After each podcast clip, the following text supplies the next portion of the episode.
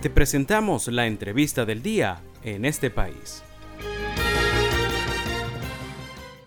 El tema de la protección del ambiente en Venezuela es delicado. Los incendios forestales, el turismo en zonas protegidas, además del arco minero, vienen causando un impacto negativo en la naturaleza y sus áreas más sensibles.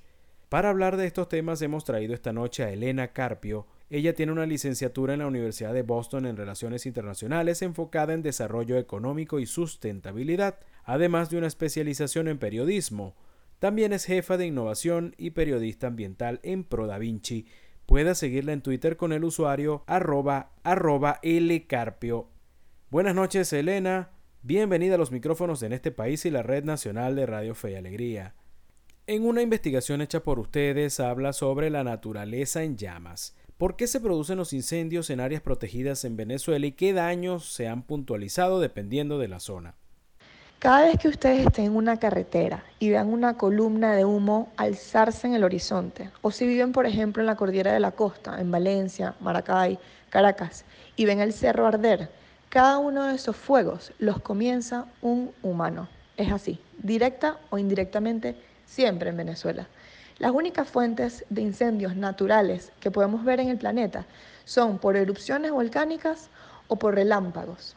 Y en Venezuela y en los trópicos, por lo general, no hay ni volcanes ni tampoco hay relámpagos que no estén acompañados de la lluvia. Cuando aquí hay tormentas eléctricas es porque está lloviendo.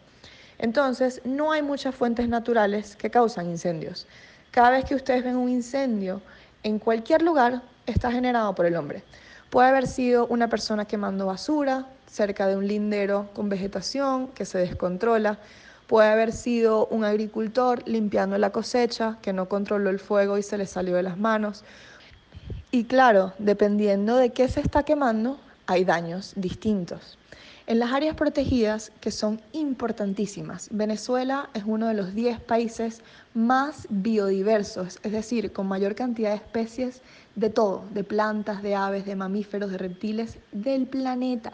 Tenemos una riqueza natural indescriptible e inimaginable para alguien en Madrid, por ejemplo, o para alguien en Buenos Aires, o para alguien en muchas ciudades del mundo. Somos unos privilegiados. Cuando se quema un bosque, cuando se quema un área natural, ocurre un daño, porque este es un ecosistema que no está adaptado al fuego. Es decir, solamente ha presenciado fuego desde que están los humanos aquí. Entonces al ecosistema no le ha dado tiempo para adaptarse. Por esa razón, el ecosistema se degrada. Cada vez pierde más vegetación, pierde más especies y aunque lo volvemos a ver verde en la próxima temporada de lluvia, no tiene tanta diversidad. Hay espacio para que plantas invasoras, por ejemplo, que no son de allí, eh, se superpongan a plantas nativas y ocurren todo tipo de desbalances y pueden ocurrir todo tipo de desastres. La gran pérdida es que estas áreas pueden desaparecer en el tiempo. Nos podemos quedar sin agua, nos podemos quedar sin alimento, nos podemos quedar sin medicinas, nos podemos quedar sin muchas cosas, perdemos muchas cosas si estas áreas desaparecen. El informe indica que los incendios en áreas protegidas se quintuplicaron en el año 2020 ¿Cómo evalúa la política ambiental del gobierno y si la mano del hombre ha agravado este problema con el impacto del turismo en zonas frágiles? Creo que en la mayoría de los casos, para este gobierno, eh, la política ambiental es inexistente. Pero no solamente eso, ven al medio ambiente como un espacio para extraer riquezas en el corto plazo, en vez de preservarlas, conservarlas y compartirlas para las próximas generaciones. Es una acción egoísta cortoplacista y no es sostenible en el tiempo, que si continúa así nos va a generar unos problemas inmensos en el futuro cercano, como la falta de agua, la falta de alimento, la falta de medicina, mala calidad de aire y sumado a eso muchísimos problemas de erosión, pueden aumentar los desastres naturales, las inundaciones, además de todas las oportunidades perdidas, porque mejoran la calidad de vida, nos hace a todos mejores ciudadanos y mejores seres humanos tener un bosque al lado. Entonces, eso por un lado. Pero además, el ciudadano tiene una relación descontrolada con el fuego. Utiliza el fuego como herramienta, lo utiliza para solucionar problemas de servicios, como por ejemplo la falta de, recolección de basura, la falta de gas doméstico, cocinar con leña. Pero ¿qué termina pasando? Que no entendemos que tenemos una responsabilidad gigantesca de utilizar esta herramienta con cautela y con control y con precaución, porque podemos hacer mucho daño con ella. Este uso descontrolado que tiene el venezolano con el fuego, en la ganadería, en la agricultura, en las ciudades, para limpiar terrenos, para construir, está generando unos daños inmensos. Entonces sí, el gobierno tiene grandes vacíos en políticas ambientales, sí hay problemas institucionales graves, no hay brigadas de bomberos forestales bien equipadas, no hay sistemas hídricos en los parques que distribuyan agua para controlar incendios, pero también la ciudadanía tiene una gran responsabilidad sobre este problema porque somos los que estamos incendiando nuestros parques nacionales. Somos nosotros. Nosotros somos los que estamos empezando estos incendios. Entonces, Aquí viene un llamado de conciencia de utilizar el fuego con, mucha precaución y de entender que nuestras acciones tienen consecuencias y quizás no las ves tú, no las veo yo, pero le va a tocar a mis hijos y a mis nietos que no van a tener la maravilla que tenemos, el máximo tesoro que tenemos en este país, que es la riqueza natural que existe y que nos tocó aquí, que es un privilegio y al mismo tiempo una gran responsabilidad. Estamos conversando esta noche con Elena Carpio, licenciada en Relaciones Internacionales de la Universidad de Boston. Precisamente este tema del turismo ha causado alarma entre los ambientalistas por los problemas que puede causar, por ejemplo, las construcciones en el Ávila o los Roques. ¿Cómo evalúa esta situación? Sí, pareciera que el turismo es una área prioritaria para el desarrollo en este, en este gobierno, pero claro, si tú me dices esto sobre un país desarrollado, yo me emociono, porque ¿qué sucede? El turismo, hecho de manera sostenible, social, ambiental y económicamente, es una manera de desarrollo económico muy equitativa, donde hay mucha distribución de riqueza este, para muchas personas involucradas, desde el lanchero a la empanadera, al pescador, a toda la cadena de producción del alimento, a los posaderos, a los transportistas. Hay ecosistemas gigantes de personas involucradas. Pero ¿cuál es el tema? Que vivimos en Venezuela y este es un país desinstitucionalizado, autoritario, sin reglas de juego claras y con altos índices de corrupción, instituciones muy débiles. Entonces, cuando me empiezas a hablar de que se está empezando a explotar o ver el turismo como un área prioritaria en un país con tanta riqueza de biodiversidad, pero con tan, tan poca sistema judicial, bueno, lo que me da son escalofríos y ganas de llorar porque estoy viendo cómo Galipán se pierde, estoy viendo cómo Los Roques se pierde. Casas de tres pisos de concretos construidas en áreas protegidas. Litros de cementos vertidos encima de arrecifes coralinos para construir una mansión ilegal.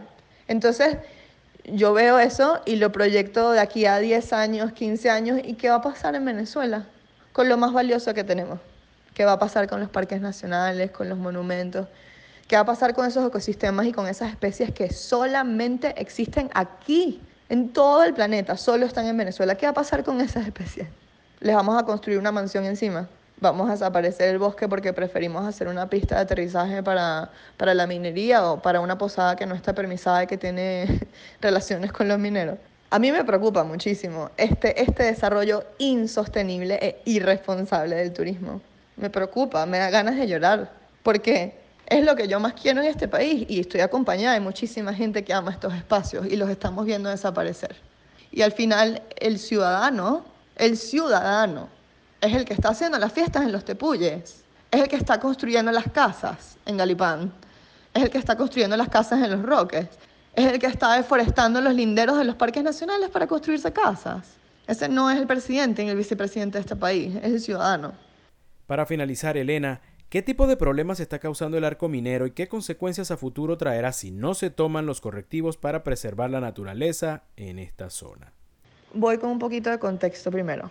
El arco minero está en la Amazonía, ¿no? La Amazonía es este bosque tropical, el más importante del planeta Tierra, que está en Sudamérica y eh, lo abarcan 8 o 9 países dependiendo si cuentas a Guyana o no. Venezuela tiene apenas el 5% de la Amazonía.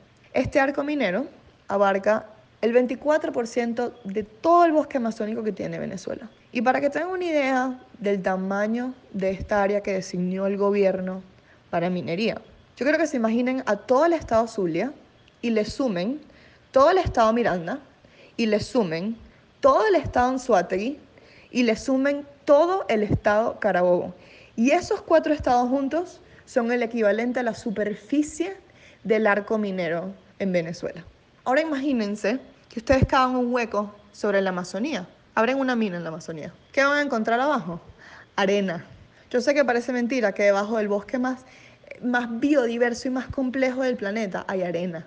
Pero es que ese bosque es un milagro de la perseverancia. Ese bosque está ahí porque por cientos de miles de años, miles de especies de hongos, insectos, aves, mamíferos, reptiles, todo tipo de fauna y flora colaboró para que estuviese allí.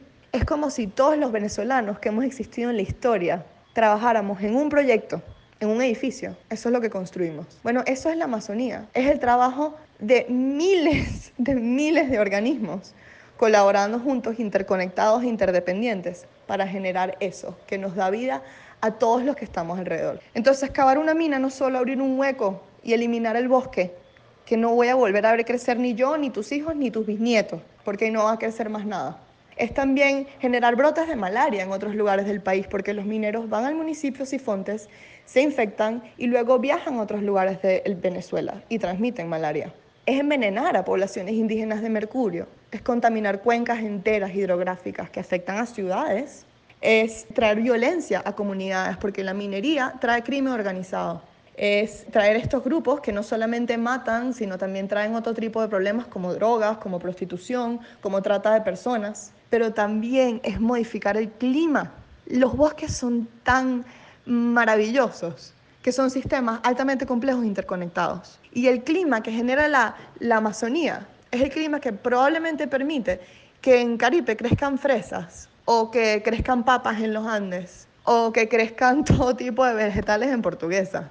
Ustedes no entienden lo, lo dependientes que somos de un bosque como la Amazonía. Es tan difícil de explicar. Y si el arco minero continúa, no es que desaparece un bosque y desaparecen animales, es que desaparece una forma de vida y desaparece un país. Entonces estamos a tiempo, pero te tiene que importar, porque si somos 5, 10, 20, 30, gracias a Dios hay gente increíble luchando por la Amazonía y contra el arco minero, pero si, si son pocos, si está relegado a los académicos, si está relegado a las organizaciones ambientalistas, nos vamos a quedar sin bosques, nos vamos a quedar sin Amazonía.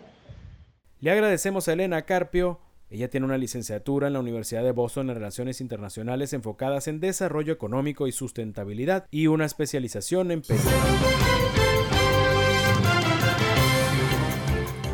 Esto fue la entrevista del día en este país.